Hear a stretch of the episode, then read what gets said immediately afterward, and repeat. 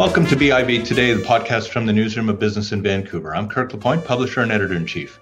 Increasingly, our economy is striving to be circular, to keep materials, components, products, and assets at their highest utility and value at all times and for a very long time.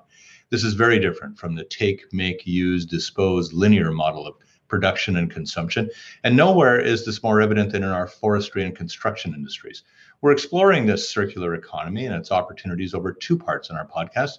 Our first part looked at what the circular economy entails. Today, we're looking at opportunities for Canada and for British Columbia. My guest again is Paul Shorthouse. He's the senior director at Delphi.ca, one of the leading consultancies of the circular economy in Canada. And our series is sponsored by naturallywood.com. Paul, good to have you again. Great to be here. Thanks for uh, part two. So let, let's go, uh, let's look at the national picture here and where Canada can insinuate itself most into the circular economy. You mentioned in our first part that really we're still seeing uh, a very, very slight uh, leaning toward the circular economy, a lot more linear development of, of our resources, um, something around 3%, you thought, in, in a, a, Quebec study. So we've got a lot, lot of room to grow here. Uh, where are the opportunities most for Canada? Yeah, I mean, it's a great question. If you look at the development of, say, circular economy, um, principles and policies and efforts uh, globally.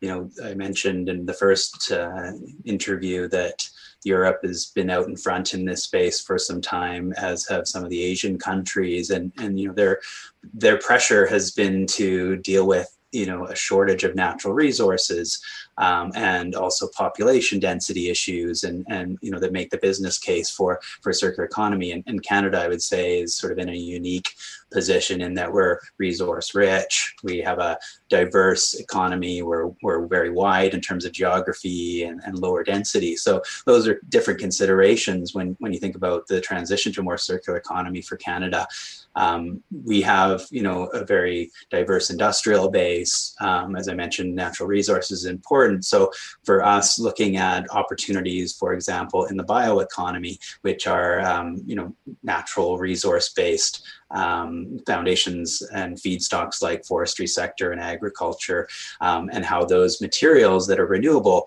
can be uh, managed sustainably and turned into products and serve as everything from, say, biodegradable packaging as an alternative to plastics to um, wood and uh, wood used in, in buildings and, and manufacturing. Um, secondly, I would say we're, we're becoming better at sustainable materials management, and there's opportunities in, say, mining and uh, and uh, and recycled materials like battery technologies, for example, that are happening in Canada, and then in sort of the remanufacturing space as well. So we've got opportunities to take material or take products and equipment and refurbish and, and remanufacture those into new higher value products. Does does, um, does the fact that we have such a, a supply of natural resources that we are um, a big, you know, a big country in terms of our geography, that our population is thinly aligned, and all of this. Does that does that combine to make us a little complacent about this? Mm. Um, I'd say it hasn't put the same amount of pressure on us um, as have other countries uh, that have had some of those drivers uh, putting it to the forefront.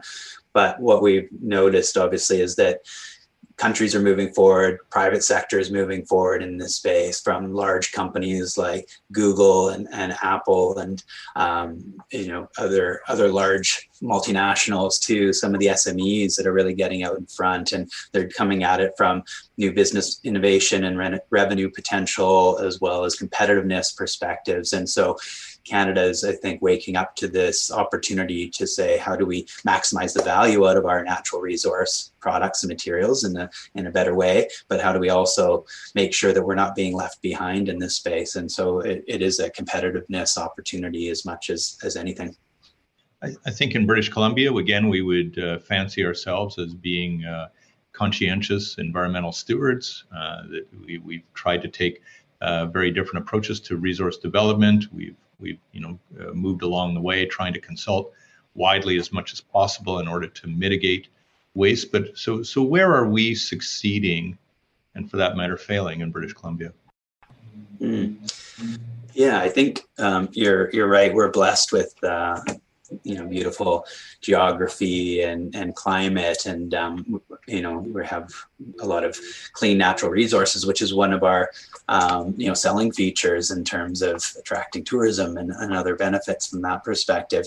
I would say that we have long been sort of hewers of uh, of our resources and and potentially not gathering or collecting the highest value from those resources. And we, we could talk to you know the export of raw materials um, without processing um, and getting the highest value out of them to looking at say a, a tree and and not capturing the full value from that tree, whether it's from the branches or different parts of the tree, and and being able to you know look at the the full value that can come out of uh, everything from biochemicals to um, you know um, uh, engineered wood products to other other materials. So um, I think we have the opportunity to to really look at how some of the leading nations and, and others are, are approaching this to make sure that we're not leaving economic opportunities on the table and, and can generate both domestic opportunities for uh, for use of these products and, and and enhanced services as well as uh, the export that will come out of the world moving towards a more circular economy and needing some of our our resources for supporting that does the forestry industry uh, lend itself most to the advancement of the circular economy in terms of an immediate opportunity for us here in British Columbia? I mean, the, the opportunities are are widespread across, I would say, our entire um, economy in terms of different sectors in transition. Um, but certainly the forestry sector, both from its own operations and applying sort of circular principles to, you know, um, reduce the impact of those operations and, you know, enhance the amount of, say, renewable energy used uh, or, you know, on transportation or on operations to the actual products that uh, the forestry sector produces and how those could be, uh, as I mentioned, part of the bioeconomy and, and maximize the value from those. Um, you know, we there's certainly a lot of upside and opportunity there, but it's contrasted with you know the need to make sure that those forests are managed uh, sustainably and and uh, and looking at that for for you know going forward. And, and how does um, how does mass timber insinuate itself into this picture, Paul? Yeah, I mean, mass timber is essentially uh, using state of the art technology to you know, glue or nail or dowel wood products together in, in layers that result in, in um, higher um, structural components that can, you know, com- comparatively be used as alternatives to say steel or concrete for example in some some places so developing panels or posts or beams and, and makes them very strong and versatile but also lighter weight it allows sort of uh, this renewable product of, of wood that sequesters and stores carbon to be used and, and last uh, a long time. And you can have the sort of um, materials from everything from cross laminated timber to glue laminated timber and other forms of of mass timber um, be used in all different types of formats and and uh, tall tall wood buildings for example up to 12 stories are allowed in Canada um, and can allow for older buildings to be refurbished and and even um, made uh, taller in a sense to allow for densification. Um, so uh, you know the impact is that you can both store carbon and, and use processes that are um, lighter in terms of environmental impact using renew- renewable resources um, through mass timber. Um, uh, when you take a look at our city, particularly here, in Vancouver, and uh, and the kind of pressure that's on its development, um, the urgency that's required for a supply of housing, for instance, and um, and of course the the general wood construction that we've had over generations now. How how significant do you think is mass timber to say the city of Vancouver and and the importance and the development of a circular economy.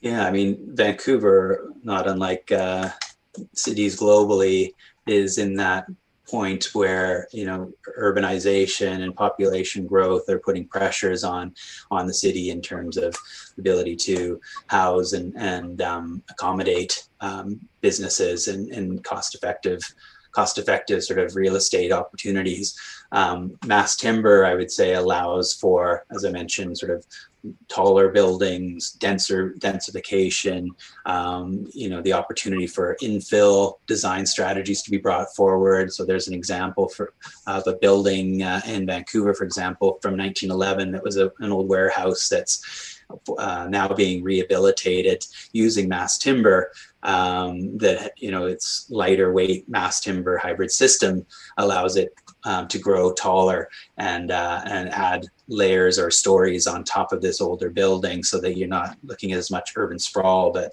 growing up instead of out um, i would say in the residential space that also exists for multi-unit residential and taller buildings as an opportunity there um, and as I mentioned, that material is, is an excellent carbon store from that perspective. Um, I would also say on the flip side, you've got opportunities to deconstruct older homes and many of the older residential homes, single family or, or townhouse or others in Vancouver are using old growth lumber that's very dense and similar to mass timber in some ways. And companies like Unbuilders are able to extract that uh, old growth lumber from these old homes when it's deconstructed and, uh, and reuse those in new projects and new homes. So opportunities to mix sort of um, deconstruction with new build uh, and mass timber construction to, uh, to look at ways to support that sustainable growth in the city. I want to conclude our conversation though by taking a look at, at how we get from here to there um, a little bit better, and um, principally what you see as some of the the policies that may uh, affect a more natural development of a circular economy. Um, and so, if you do you have ideas, if you were you know if you were the prime minister of the country, kind of thing, uh, what would you uh, what would you do in this? Yeah, I mean, policy can be considered sort of from a regulatory approach. It can be considered from sort of a, an incentive based approach. Uh, and or also from sort of the role that government plays in um, you know supporting and enabling the ecosystem and that can be driving demand through um, tools like procurement to uh, you know improving education and, and knowledge sharing and building collaborative models. And i think because circular economy is so focused on systems change and it's going to be you know overcoming the, the status quo of changing how we do it within the linear economy there it's a combination of all those different tools in the toolbox policy wise to, to really get there. So from a regulatory perspective that can include things like um, you know bans on material materials entering the landfill um, it can include, um, you know, extended producer responsibility that requires builders and companies to sort of think long term about the products and materials they're using in their products or buildings and reclaim those at the end of life. Um, it can, you know, require companies to design for repairability or or that sort of thing, like they're like they're moving in in terms of Europe. Um, you can also use the economic incentives like taxes or um, different pricing structures or incentives to grow the innovation economy. And I think that's a, a key part is how do you incentivize sort of the innovation space here? Um, how do you incentivize the collaboration that's needed to to uh, approach it from a um, you know a systems perspective? And then yeah. lastly, the sort of tools like procurement that can really help to drive um, drive this. So you, you know in public buildings, for example, you could be requiring a certain amount of recycled content um, for concrete or for for uh, mass timber or wood, for example, as as an opportunity. All right, I'm going to put you on the spot here uh, with our, my last question. If, if, if, you know you're you're a global expert on this, um, what what's the one great idea out there that we should be trying right now? Mm-hmm. Are you thinking from the the construction building sector specifically? Yeah, let's look at that one. Sure.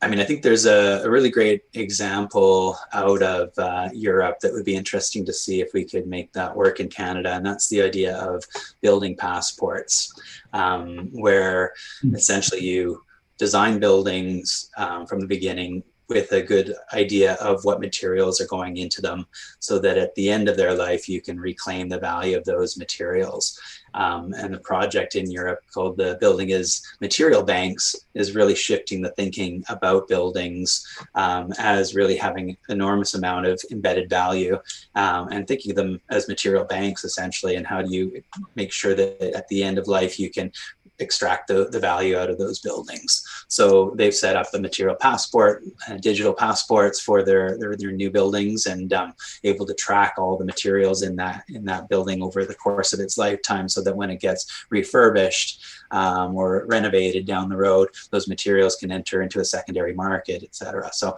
be interesting to experiment with that. Sounds like hand-me-down clothing, right? Kind of thing. yeah and it's just allowing more transparency and you know a designer or a, a, builder can understand what kind of values in those buildings and how to get them back out again and use design principles to enable that. And, and presumably there's a great economic benefit in that and that you're you're understanding where the materials might be that you could avail yourselves of when they become when they become uh, possible right Absolutely. It also creates new opportunities for companies like forestry companies or others. Um, the mining sector is another example where they become stewards of the materials for the lifetime of those products and, and actually look at new business model opportunities that come from that. So they become almost like the bankers for all of this. That's right. Yeah. Yeah. Great idea. Paul, I want to thank you for your time uh, over a couple of parts here. You illuminated the circular economy really well. I hope that it's uh, provided a uh, great value to our listeners to really get an understanding of, of uh, the importance of all of this. So thanks for your time. My pleasure. It's great to be here. Thanks, Kirk. Paul Shorthouse is a senior director at Delphi.ca. And I'm Kirk LaPointe, publisher and editor in chief of Business in Vancouver. Thanks a lot for watching. Our second, our first part of this series, of course, is also available at biv.com.